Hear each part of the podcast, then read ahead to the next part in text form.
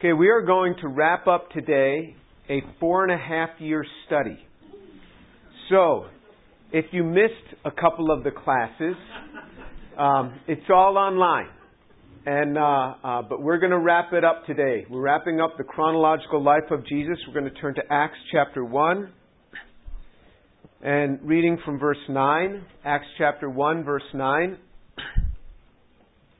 After he said this, he was taken up before their very eyes, and a cloud hid him from their sight. And they were looking intently up into the sky as he was going, when suddenly two men dressed in white stood beside them. Men of Galilee, they said, why do you stand here looking into the sky? This same Jesus who has been taken from you into heaven will come back in the same way you have seen him go into heaven. So it says that in, in, in actually the end of, of Luke's gospel says that he took them near Bethany, so they were near the city of Bethany, which is actually not on the top of the Mount of Olives, where many people think that Jesus actually had his ascension.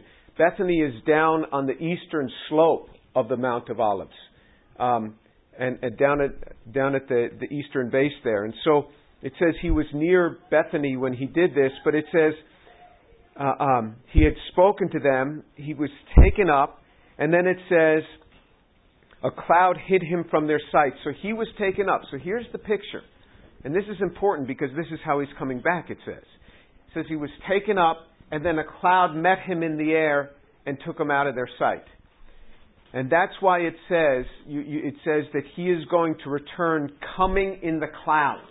Because here it says the angels spoke to them, these men standing in white two suddenly dressed in white, said, Men of Galilee, why do you stand here looking into the sky? The same Jesus who has been taken away from you into heaven will come back in the same way you have seen him go into heaven. So when he returns, he's going to return coming in the clouds. And they were just gazing up into heaven, thinking that maybe he was going to turn right around and come right back. And took some angels to say, He's not coming back right now. And uh, so what we're going to do is, is we're going to, I'm just going to give you a synopsis of the, the four and a half years because very few of you have been here the entire four and a half years. I think Lindsay's been here. And, uh, but, but, um, so as a sequel, what happened was Jesus, when he first was ministering, and all this, all the references for this and everything are in what we've covered in the past, and, and they're all online. But he says that, that, uh, he came as a witness and he was bearing forth the witness that he indeed he was the Jewish Messiah. And he was healing people regardless of faith. He was healing the masses regardless of faith. But then when there was a rejection of him, there was a rejection on the grounds of his being demon possessed. There was a rejection of him by the Jewish leadership on the grounds of his being demon possessed. Once that occurred, that brought on what, what is called the unpardonable sin. And Jesus was the one who spoke about this. In, in, in, the Gospel according to Matthew, the unpardonable sin is not a sin that anyone here can commit. You just can't do it.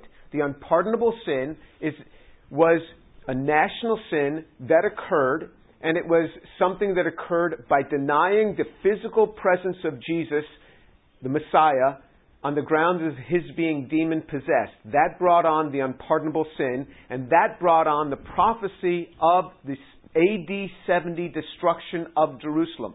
And again and again in that passage, he spoke about this generation, this generation, this generation, meaning the generation alive at that time is what he was making reference to. And if you turn to Matthew chapter 12, so turn to Matthew chapter 12.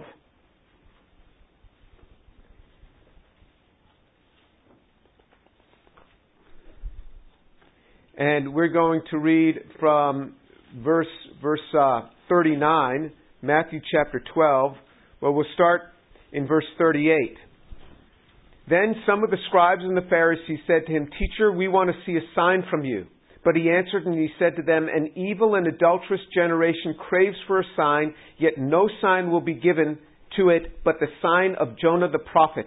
For just as Jonah was three days and three nights in the belly of the, way, of the sea monster, so will the Son of Man be three days and three nights in the heart of the earth. So Jesus then said, the only sign you're going to get as a nation anymore is going to be the sign of Jonah. Now, what Jesus did after that day is he spoke in parables. Before that unpardonable sin, he never spoke in parables. He spoke in parables only after that day, and we know that because his disciples said, "Why are you speaking in parables?" They asked him about it. He says, "Because it's for you to uh, it's for you to understand, but not for them." He started speaking in parables.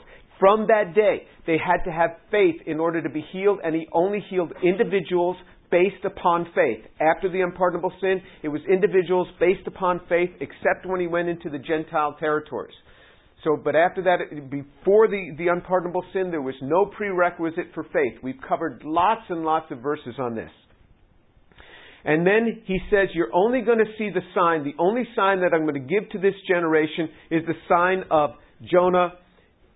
And this is the sign of resurrection. Three days, going to rise from the dead. The sign of resurrection. Turn to Matthew chapter 16, verse 4. Matthew chapter 16, verse 4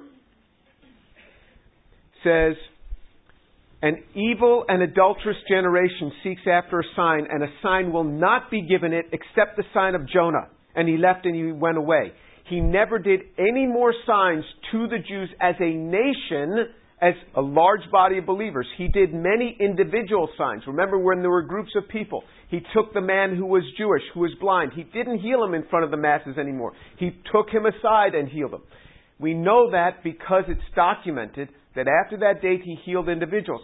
Individuals could be saved out of that 70 AD judgment that was coming. It was an individual thing at that point, but that brought on the judgment of the 70 AD judgment, and that's what he spoke about on that very day. Now turn to 1 Corinthians chapter 1. 1 Corinthians chapter 1, you'll see where Jesus is here speaking and uh, uh, uh, I'm sorry, Paul is speak is teaching in 1 Corinthians chapter one, and we'll read down in verse 21. 1 Corinthians 1, 20, 21. For since the wisdom of God, the world through its wisdom did not come to know God, God was well pleased through the foolishness of the message preached to save those who believe.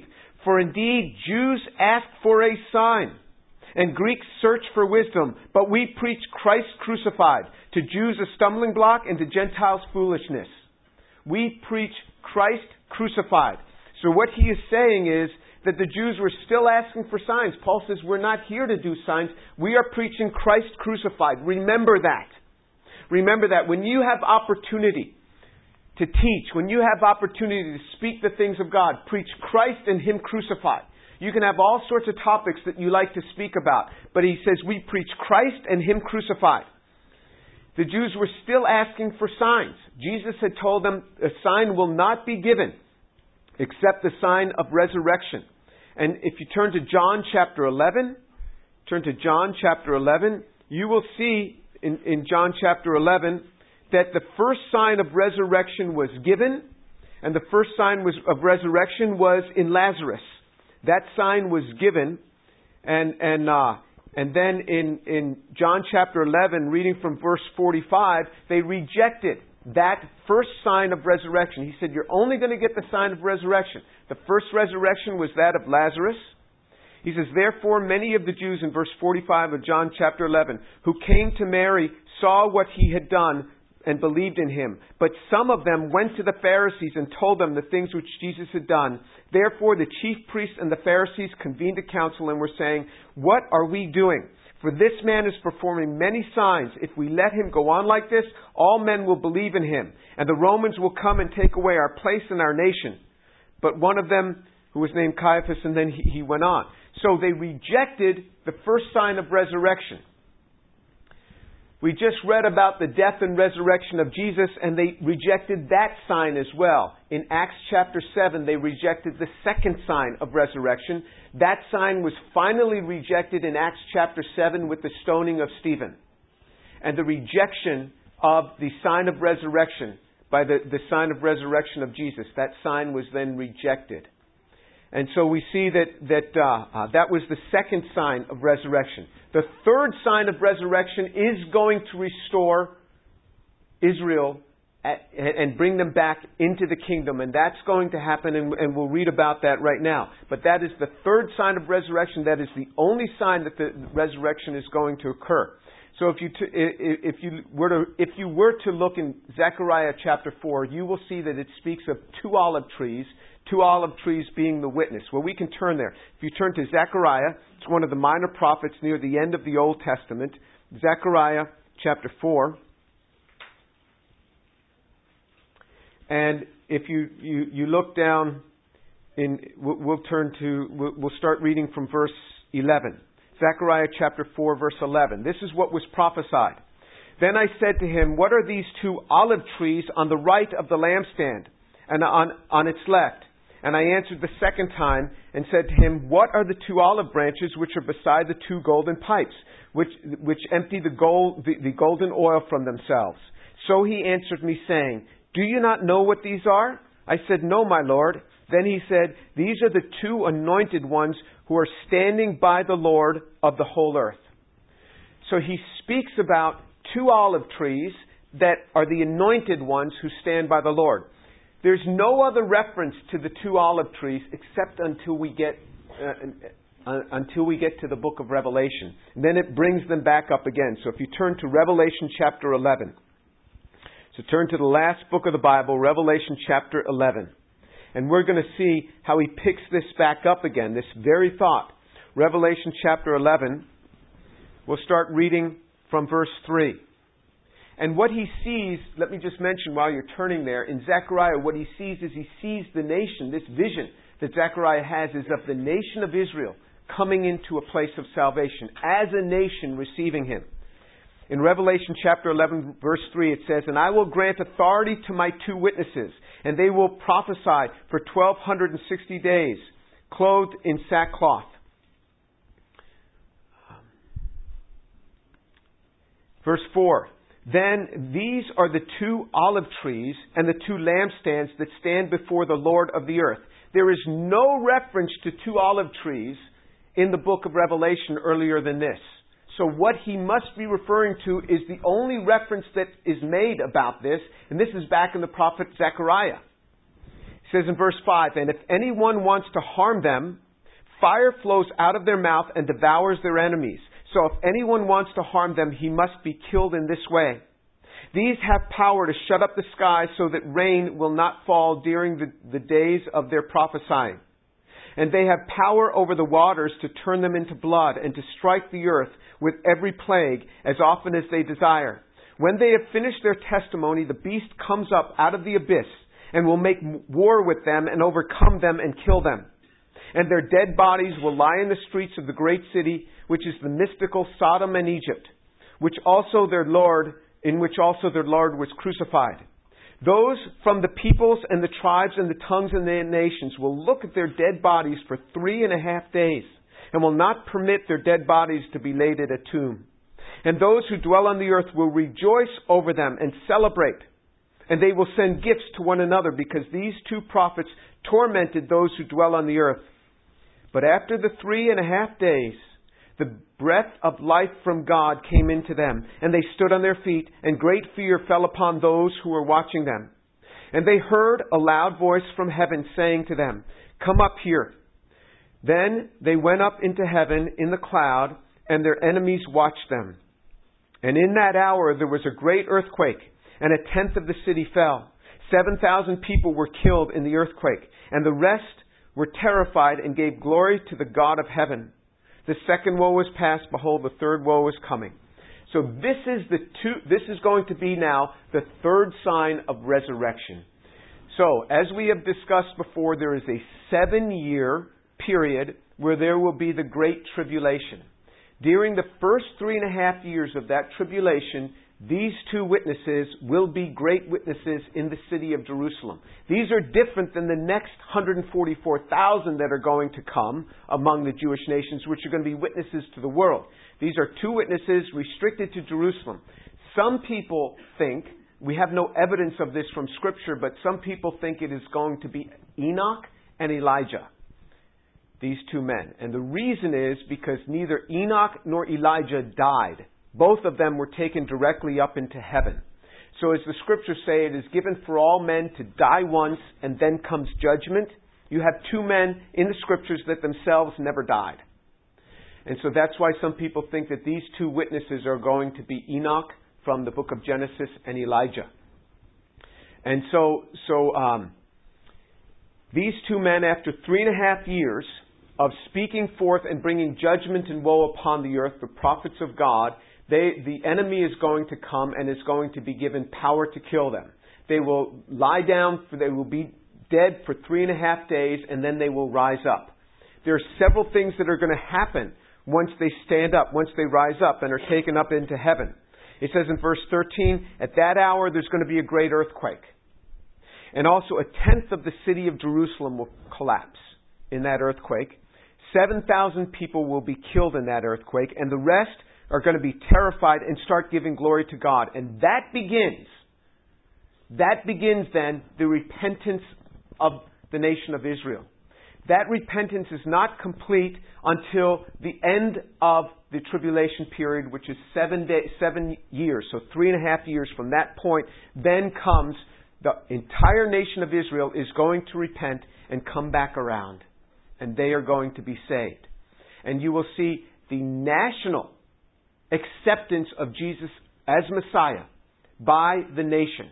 There was a national rejection of him. He gave them this only the sign of Jonah is what they would receive. He gave them the sign of Jonah in Lazarus. They rejected it, and they wanted to kill Jesus and Lazarus as a result. He gave them the sign of resurrection in himself. They rejected it. In the book of Acts, the Sanhedrin called for the stoning of Stephen. And that and you see exactly when that happened. In Acts chapter 8 what happens?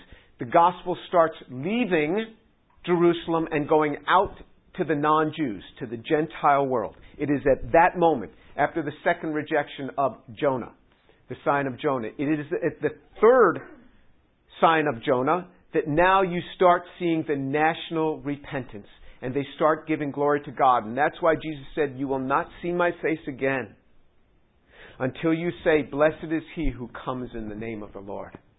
And that nation will say, Blessed is he who comes in the name of the Lord. And then three days after the end of, after the seven year period, three days after that seven year period of the Great Tribulation, the nation of Israel will give a national, will have a national repentance and the Lord will come. That is what the scriptures say. We want to look at, at, at uh, uh, and, and so this is just filling in from the life of Jesus the things we've already looked at. So this is, remember, this is just a synopsis, just an overview of four and a half years of studying the life of Jesus from the time he was born till the time he died and, and, and rose from the dead. So there are a few other scriptures I want to look at, and, and um, let's look at uh, Acts chapter 2, Acts chapter 2, so that we understand some of these portions that, that sometimes are confusing. So if you go to Acts chapter 2,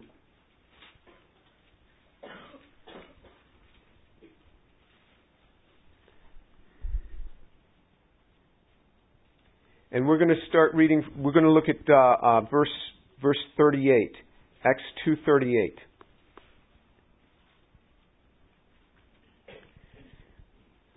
Peter said to them, "Repent and each of you be baptized in the name of Jesus Christ for the forgiveness of your sins, and you will receive the gift of the Holy Spirit.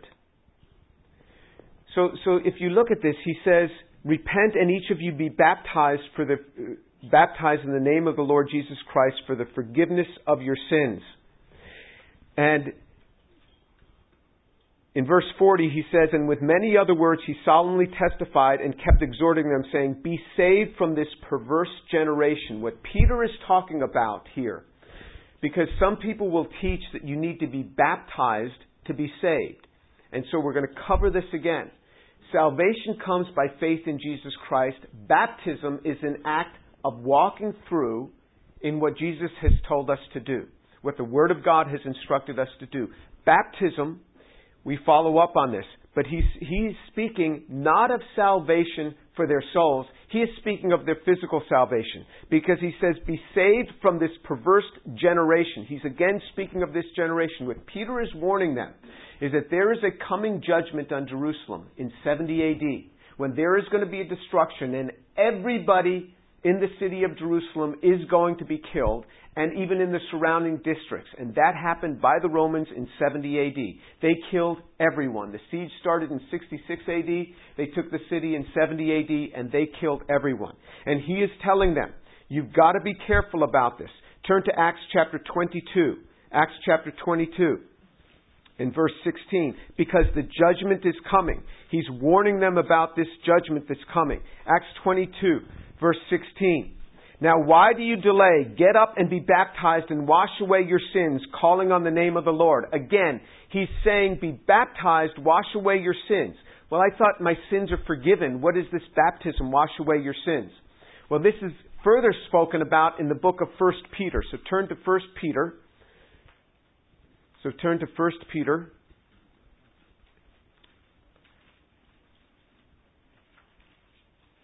And, and if you look in uh, 1 Peter chapter 3, 1 Peter chapter 3 verse 21. 1 Peter chapter 3 verse 21. And let me give you a preface on this. Peter, in 1 Peter chapter 1, he clearly says that he's writing to the Jews. He's not writing to a Gentile audience. He's writing to a Jewish audience. In, in, in uh, 1 Peter chapter 2 verses 1 through 3, he says he's speaking to baby Jews in the Lord, meaning those who are young in their faith. In 2 Peter, he starts addressing those who are mature in their faith. In 1 Peter, he's addressing those who are quite young in their faith. And he says in verse 21, corresponding to that, baptism now saves you, not the removal of dirt from the flesh, but an appeal to God for a good conscience through the resurrection of Jesus Christ. So he says, baptism now saves you. Some will teach it is the act of baptism that saves you. And remember, there was a man on the cross next to Jesus hanging on a cross. He said, Lord, remember me in your kingdom. Jesus said, You'll be with me in my kingdom this day. He didn't say, Too bad for you. You're not baptized, you're not coming in. Here he, he clearly says that, that what's going on here is he's warning them about the AD 70 judgment. And the book of Hebrews is filled with this. In the book of Hebrews, the writer to the Hebrews is saying this there's a judgment coming, and he says, Save yourselves. You can't save yourselves, the scriptures. He says, Be baptized and save yourselves. Well, nobody can save themselves, but what baptism did is it marked them. Here is what they thought. They were undergoing great persecution, and they felt, well, we can just deny the faith, go back into rabbinic Judaism, and we'll be fine. And then once the persecution is over, we'll repent and go back and follow Jesus. And what, what the writer of Hebrews is teaching them is that's not an option. That's not an option. Because if you go back under rabbinic Judaism, you will be killed physically. Every judgment, the five judgments proclaimed in the book of Hebrews, are not due to a lack of salvation. The five judgments are all physical death he's speaking about physical death that's going to come if you stay in the city because what happened was getting baptized marked them. And you will see it in Muslims today, you will see it in Jews today. They're very reluctant to get baptized. Even when they receive Jesus as Messiah or receive Jesus as Lord, they're reluctant to get baptized because that is an act of separation from their community. They recognize it as that. We don't recognize it as that because we've grown up in this country, you know, everybody's a Christian, aren't we? So uh, we don't see it as that way. But that's exactly the way they see it. You will see many Chinese. They will get saved. And you say, are, are you a Christian? Yes, I'm a Christian, but I've not been baptized. Because baptism is an act where there's no going back. It is an outward statement that there's no turning back anymore. And what he told them is if you do not have this outward statement, here's two things that go on. It is affecting your conscience because you're walking in a dis- disobedience to the Lord. Number two, you're going to get caught up in that city.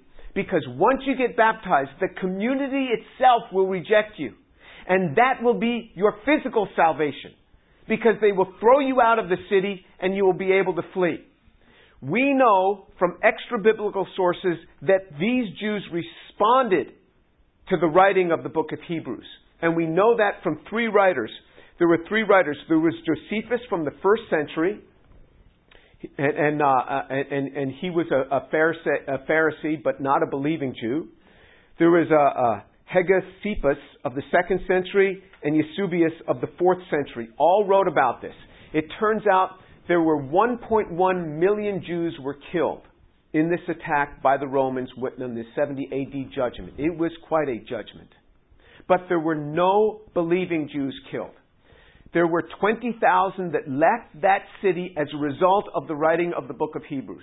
They got baptized and they couldn't be of that community anymore and they left that city. There were another 80,000 from the surrounding district and they all went to the city of Pella. Pella is across the Jordan River, just near the Sea of Galilee. It's as part of the ten cities called the Decapolis. Jesus often ministered in the Decapolis on that Gentile side. And, but there were Gentiles there, there were Jews there. They went to the city of Pella and they waited out the destruction. But there were a total of 1.1 million Jews that were killed. None of them were believing Jews, ones that had received Jesus as the Messiah, because of the writing of the book of Hebrews, warning them. So in the book, when it says baptism saves you, it was a physical salvation. A physical salvation from the AD 70 judgment that was coming. So this is a synopsis of, of all that we've read. But what I want you to see is two things. If you have not been baptized, it is an important thing to do.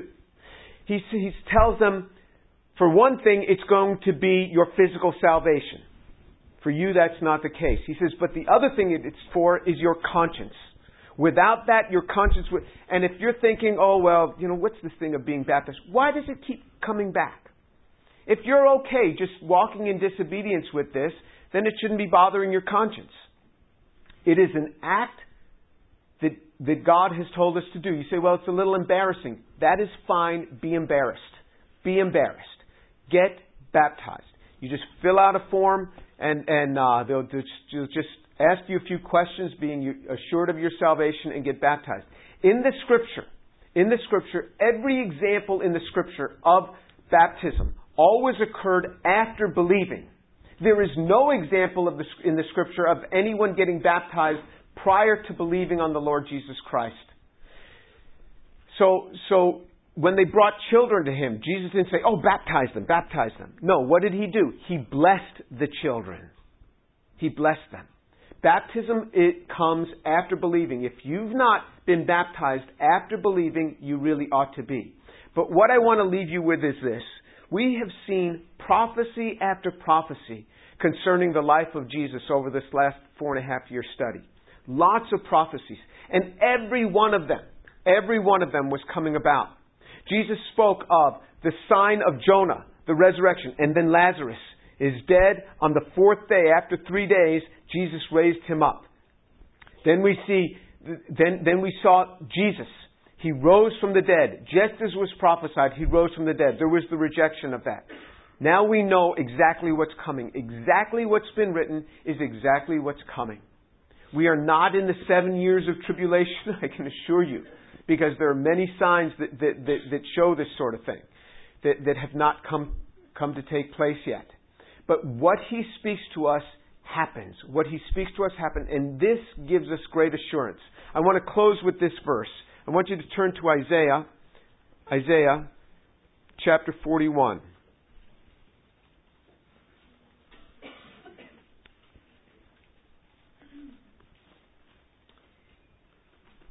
Isaiah chapter 41. There are promises which God has made. And just as they have been fulfilled again and again that we've seen, prophecies have been fulfilled, He speaks words into our own lives that we can hold on to. When I was your age, right around when, when I was I was uh, uh, 20 years old, I was given a verse when I was getting baptized. I was getting baptized at the age of 20. It was the first time somebody had spoken to me concerning the importance of baptism. The first time somebody spoke to me concerning the importance, I did not want to delay. If you learn to obey as soon as you hear, it will go very well with you in life. Learn to obey quickly. Don't delay obedience. There are numerous examples where people had had uh, uh, uh, they had a a, a good heart, but they didn't follow through on obedience. And it cost them greatly. As soon as I heard, I was baptized like within the next day or two. And at my baptism, somebody read me this verse and said, Here's a verse for you. The, the man who was overseeing the baptism. And it was this Isaiah 41, verse 10. Do not fear, for I am with you. Do not anxiously look about you, for I am your God. I will strengthen you. Surely I will help you. Surely I will uphold you with my righteous right hand.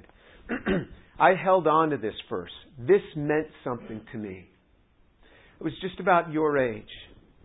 And I had all of these insecurities in my life, and, and I wondered, Lord, what's going to happen with my life? Am I ever going to find, you know, a, a, a, the spouse that you have for me? Is going to go well? What's my career going to be like? And all these doubts, thinking everybody else was smarter than me, everybody else was was faster and stronger and whatever else. And then I learned how to take a scripture verse and just call it down upon my life.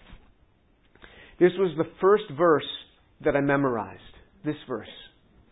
Do not fear, for I am with you. And there was this comfort coming. Do not fear, for I am with you. Do not anxiously look about you, for I am your God. I used to just get so flustered with all the things before me. Know, I got this exam and this exam. I mean, student life, I thought was the hardest life in the world. I mean, it's hard being a college student. I mean, it's just like every professor gets together and they all scheme to have all their exams at the same time. I mean, they try to coordinate it. Do not anxiously look about you, for I am your God. And then, as I would just meditate on this, just peace peace would come. Do not anxiously look about you. Peace would start dropping in on me. I will strengthen you. Sometimes I'd wake up, I'd feel so weak and inadequate for the task. And he said, I will strengthen you. Surely I will help you. I, had, I, I was all of a sudden thrust in these positions where I had to teach Bible studies. I mean, who was I? I, I hardly knew the Bible at all. And I got to start teaching the Bible? I mean, there were a lot of people who knew the Bible really well. Why don't they teach it? I'll just sit there and learn. But I was cast into these positions because, amazingly, there were people that knew less than I did about the Bible. I had at least been reading it for a little while. He says, I will strengthen you. Surely I will help you. Surely I will uphold you with my righteous right hand. And I would envision, I would envision in my mind God's right hand, and I'm sitting right in his right hand. I would envision this. This gave me terrific strength. And I would take hold of this verse, and I remember before going into exams, I would fall my, on my knees in my room, and I would recite this verse, and I would envision God holding me up with his right hand. And I remember going to graduate school and having these exams and praying this same prayer where God made promises to me that He would uphold me. I said, Lord, you didn't bring me this far. You didn't get me into graduate school just to drop me. I mean, think about that. Does God want to just bring somebody and go, ha ha, and just drop us? I mean, He doesn't do that. That's not His intent. You haven't brought me here to drop me. And then I remember when I was I, I was uh, uh, just struggling at one point in, in graduate school, thinking this my reactions weren't working, nothing was working, and I went up on top of this hill. There were hills where I was in grad, in grad that overlooked the, the university, and I was thinking, why am I here? I mean, the research isn't going well, and and just the reassurance of God through this passage, through this passage. You take this passage, just have God reassure you. And then I remember when I was doing a postdoc I was at Stanford, and all of us in the lab, there were many of us that were interviewing for the same jobs and in, in, in the neighboring labs around us. And all of these guys knew more chemistry than I did. I think that they had started studying chemistry in kindergarten. They just knew so much chemistry. I was just a regular person. They just knew so much. And I'm thinking, I'm never going to get an offer. I mean, that, and I would go and, and break every day at noontime and pray and just pray this prayer and just envision God upholding me. He's saying, I will strengthen you. Surely I will help you. There was a promise here. God said He would help me. and I would remind the Lord that I remembered His promise. You said you would help me. Help me, I pray, Father. Help me. We interviewed all at the same places, and I know because you know I'd get into the hotel that the day they we were leaving, and we'd see each other at the night crossing in, in, in, at the hotels, and, and so we knew where each other was interviewed. I got every offer, every place I went to, I got the offer before anyone else, and I know I got the offer because before anyone else because they'd call me, and I I I already had this offer, so I'd turn down the offer, and and then the phone would ring again, right in the same lab, and they'd be asking for the next person. I mean, God did it. God opened the door. God did it. He opened the door. And then I remember early on in my career, am I ever going to make it? Am I going to be successful? I'm just a student. I don't know how to run a group. I don't know how to teach. I mean, they, they take you, most professors have no teaching in how to teach.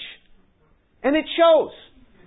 They take us and they drop us in front of a lecture hall of several hundred undergraduates and say, teach. Uh, I've never done this before. That's all right. None of us have. Go ahead. And you have to teach. I felt wholly inadequate, totally inadequate for this. But God, I would fall on my knees before I'd go into any lecture and say, Lord, help me. Lord, help me. I'm going to be like a buffoon in this lecture without you. Help me. And I got all of these eyes staring in on me. And He helped me. And I remember, am I ever going to get grant money? Is it ever going to happen? Am I ever going to get grants to support my research? And I go back to this word, said, you brought me here. You're not going to drop me now. You said you'd help me. And these grants would just start flowing in. He'd help me. And then there were times in my career where the grant money would go down and I'd be back crying out to him. I said, Lord, you're not going to drop me now. You brought me so far. And boom, it bring me back up. These are the promises of God we have seen in these last four and a half years through the life of Jesus. That prophecy after prophecy has been given and come true. And the promises that He gives us, if we walk in faith, He empowers us and He sustains us and He sees us through. And He drops in our heart these promises of what He's going to do in our lives. And as we walk in faith, we see it. He is real. He is alive and He sees us through. He sees us through. Let's pray.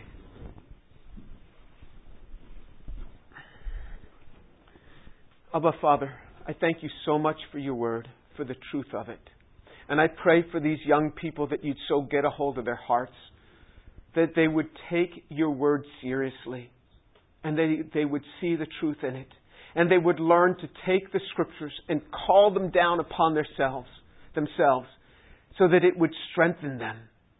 Father, so that they could say, Indeed, the Lord has strengthened me and upheld me with his righteous right hand. Father, I pray that each one of these young people will learn to take the scriptures and call it down upon their own lives and remind you that they remember these scriptures. Father, see them through, I pray. And Lord, I pray for those here who do not know you who cannot extract such power from your word because they've never received you. Father, I pray that they would open up their hearts this day and say, Lord, forgive me because I am a sinner and come into my life. Forgive me and come into my life. Lord, I pray your blessing to be upon these young people for the glory of our Lord Jesus. Amen.